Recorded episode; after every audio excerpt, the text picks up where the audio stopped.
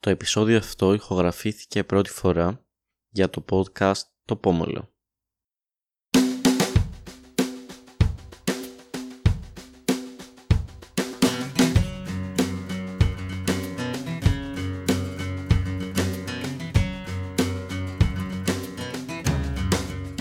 Σήμερα θα μιλήσουμε για τον νεοναζισμό μέσα από ένα κείμενο του Μάνου Χατζηδάκη με τίτλο «Ο νεοναζισμός δεν είναι οι άλλοι».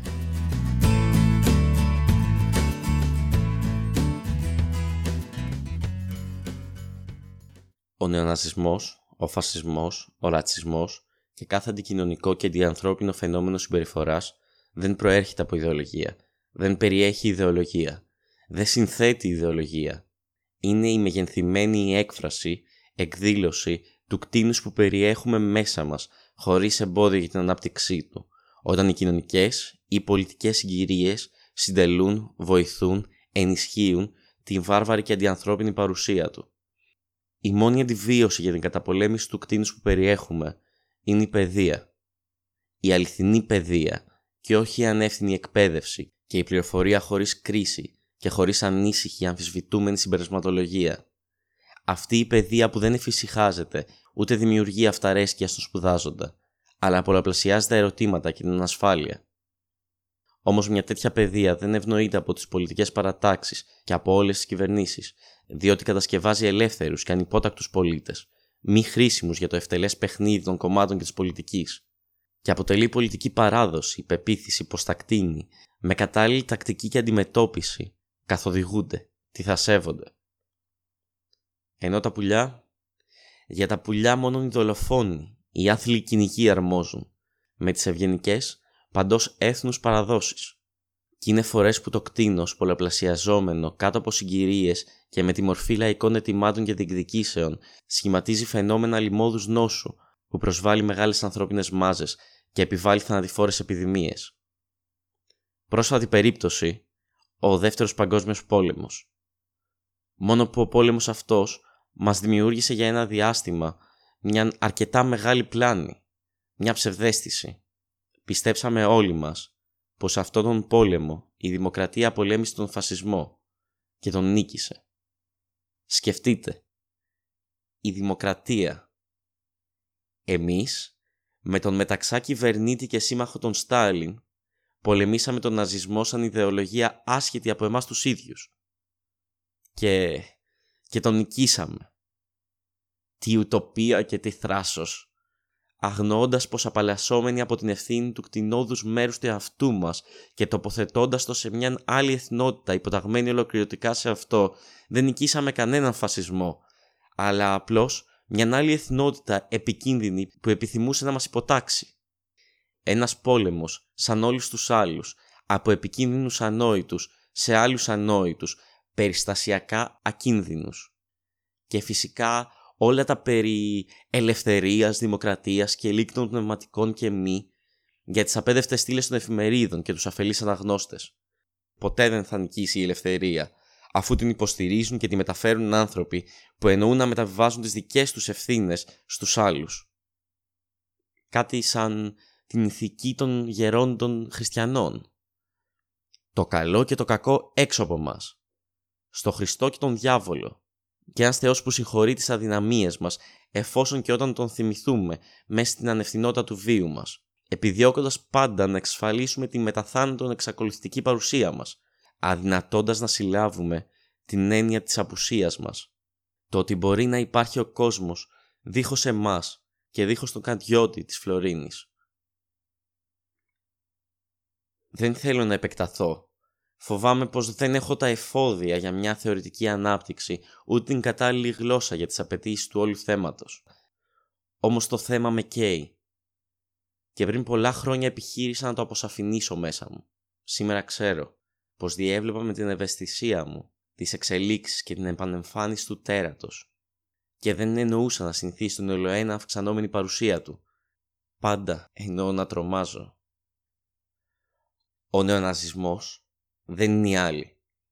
Οι μισθοί δολοφόνοι που βρίσκουν όμως κατανόηση από τις διοκτικές αρχές λόγω μιας περίεργης αλλά όχι και ανεξήγητης συγγενικής ομοιότητας, που τους έχουν συνηθίσει οι αρχές και οι κυβερνήσεις σαν μια πολιτική προέκτασή τους ή σαν μια επιτρεπτή αντίθεση, δίχως ιδιαίτερη σημασία που να προκαλεί ανησυχία.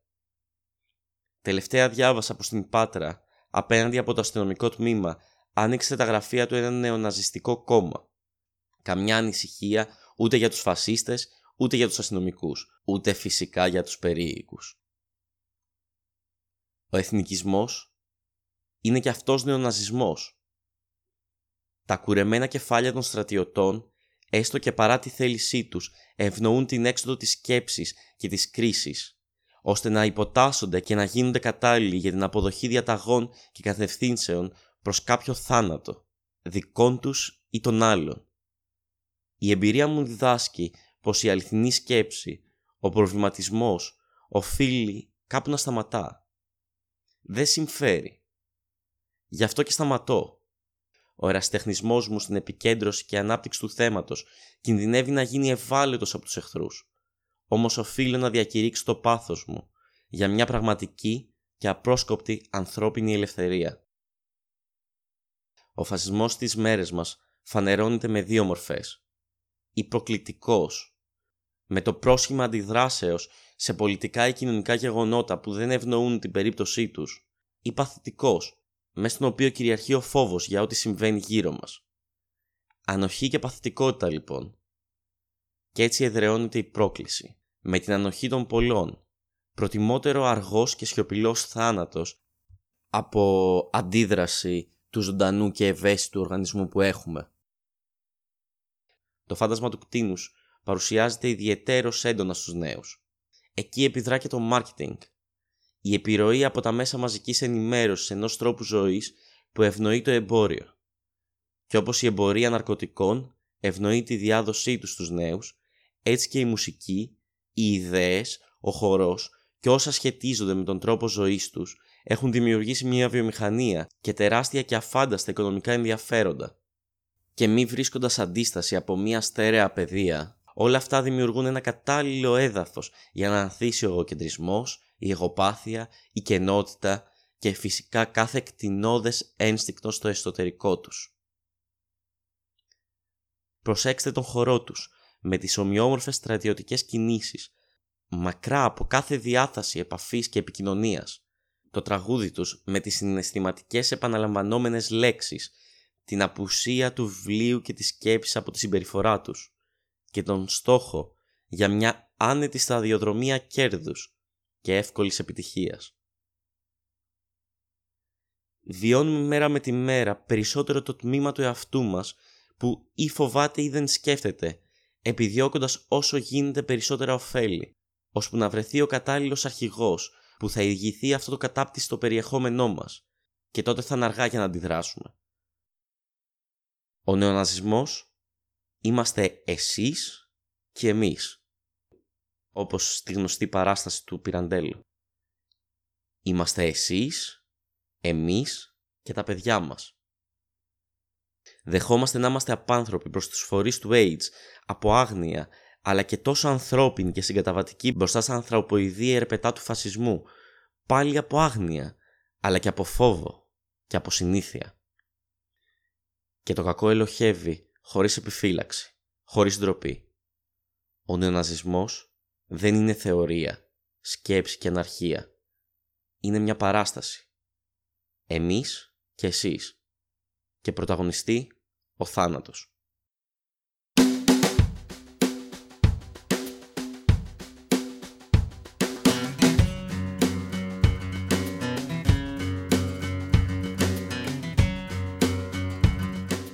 Το κείμενο που ακούσατε γράφτηκε από τον Μάνο Χατζητάκη λίγους μήνες πριν πεθάνει, τον Φεβρουάριο του 1993 για την αντιναζιστική συναυλία που έδωσε η Ορχήστρα Χρωμάτων.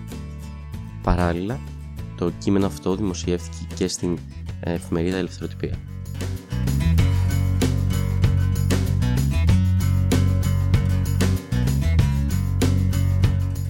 Όπως καταλάβατε, σήμερα θα μιλήσουμε για τον νεοναζισμό, το φασισμό, το ρατσισμό. Δεν ξέρω, αλλά τον Οκτώβριο, την ημέρα που θα έβγαινε η απόφαση της δίκης της χρυσής αυγής, αισθάνθηκα πραγματικά μόνος απέναντι σε ένα πολύ μεγάλο σύνολο που πανηγύριζε. Ξέρω αν ακριβώς ήμουν απέναντι από όλους όσους πανηγύριζαν αλλά πραγματικά τρομοκρατήθηκα. Ήταν μια πολύ περίεργη κατάσταση. Γιατί ναι, καταδικάστηκε και αναγνωρίστηκε η φύση της χρυσής αυγής. Αλλά καταδικάστηκε ο ναζισμός. Θα πάψουν να υπάρχουν νεοναζιστές, φασίστες, ρατσιστές ανάμεσά μας. Ξέρετε πιστεύω σαν πολίτες τουλάχιστον στην Ελλάδα έχουμε πολύ κοντή μνήμη. Μας βολεύει πάρα πολύ το γεγονός ότι καταφέρνουμε να ξεχνάμε και να ξεπερνάμε πολλά προβλήματα μέσα σε μικρό χρονικό διάστημα. Στην πραγματικότητα δεν μπορώ να κατανοήσω γιατί ο κόσμος χαίρεται που καταδικάστηκε η Χρυσή Αυγή.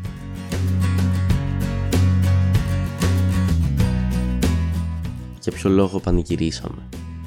Τι, τι τελικά κέρδισε η δημοκρατία, το πολίτευμα.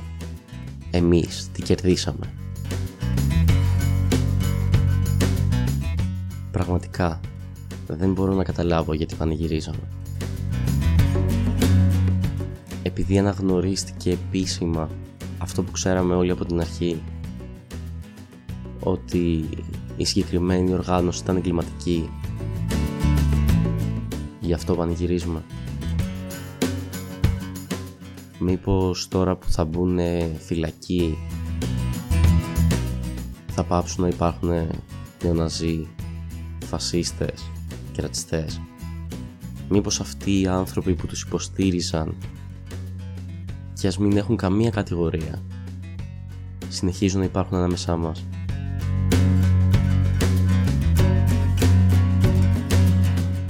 Πολύ φοβάμαι ότι αυτή η νίκη μέσα σε πολλά εισαγωγικά αυτή η δίκη θα μας καθισχάσει.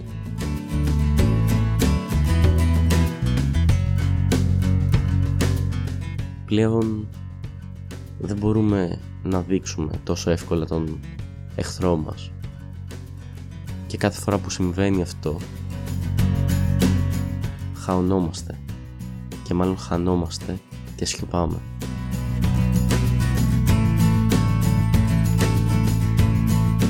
θα ήταν πολύ αφελές από την πλευρά μου να προσθέσω κάτι στο κείμενο του Χατζηδάκη.